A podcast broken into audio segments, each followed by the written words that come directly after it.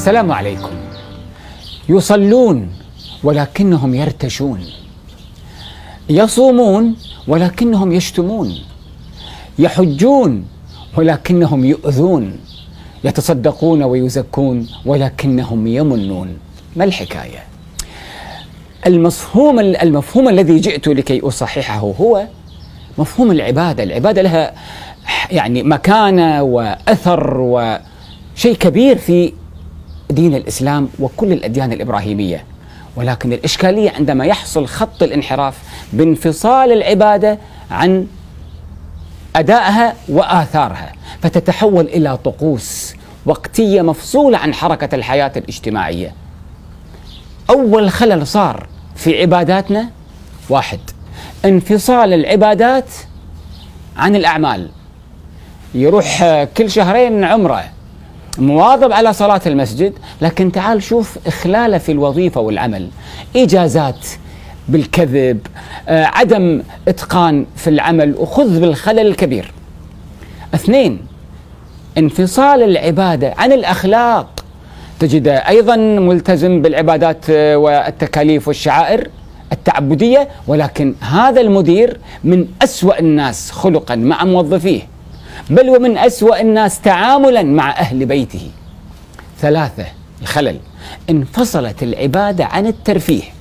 فتجد الناس التي مثلا صامت النهار في رمضان هي بالليل قاعدة بالخيم الرمضانية وهالشيشة وهالشاشات الكبيرة التي مفتوحة على الفيديو كليب وربما حتى الرقاصات على المسرح. إيش اللي حاصل؟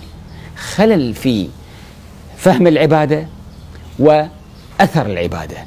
العبادات كلها جاءت لكي تعطي المسلم نظاما عبوديا لله سبحانه وتعالى يضبط سلوكه وينظمه ويبرمجه على روحانيات وأخلاقيات وقيم واتصال الإنسان الذي في الأرض مع رفرفات الروح في السماء لكي ينتظم سلوكه. ولذلك شوف كل عبادة لها أثر في الواقع.